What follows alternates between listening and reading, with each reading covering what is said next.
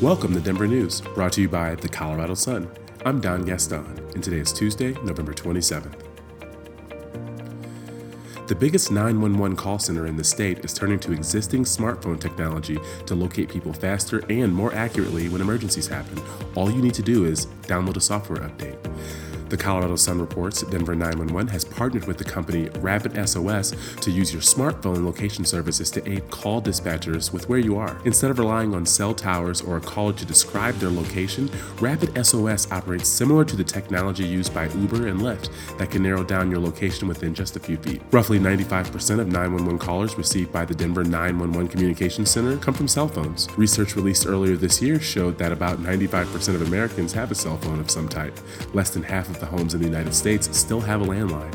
The next major technology upgrade to 911 is determining a caller's elevation or Z axis. Denver, Fort Collins, Pueblo, and Breckenridge are following in the footsteps of Aspen, who runs on 100% renewable energy. Colorado Governor elect Jared Polis wants the whole state in line by 2040.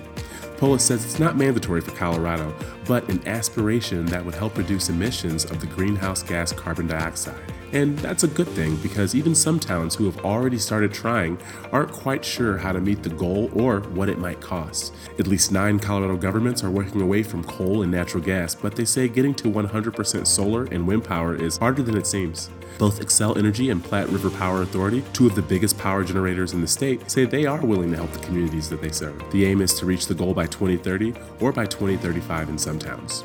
In sports, the Avs take on the Predators today at 6, and the Nuggets take on the Lakers today at 7. In weather, it'll be partly sunny with a high of 60 and a low of 40, according to the National Weather Service. Today's Denver News Edition featured stories by the Colorado Sun's writers Jesse Paul and Mark Jaffe. Click the links in the description for more information about today's stories and to subscribe to the Colorado Sun. That's it for today, Denver. Check back soon and stay informed.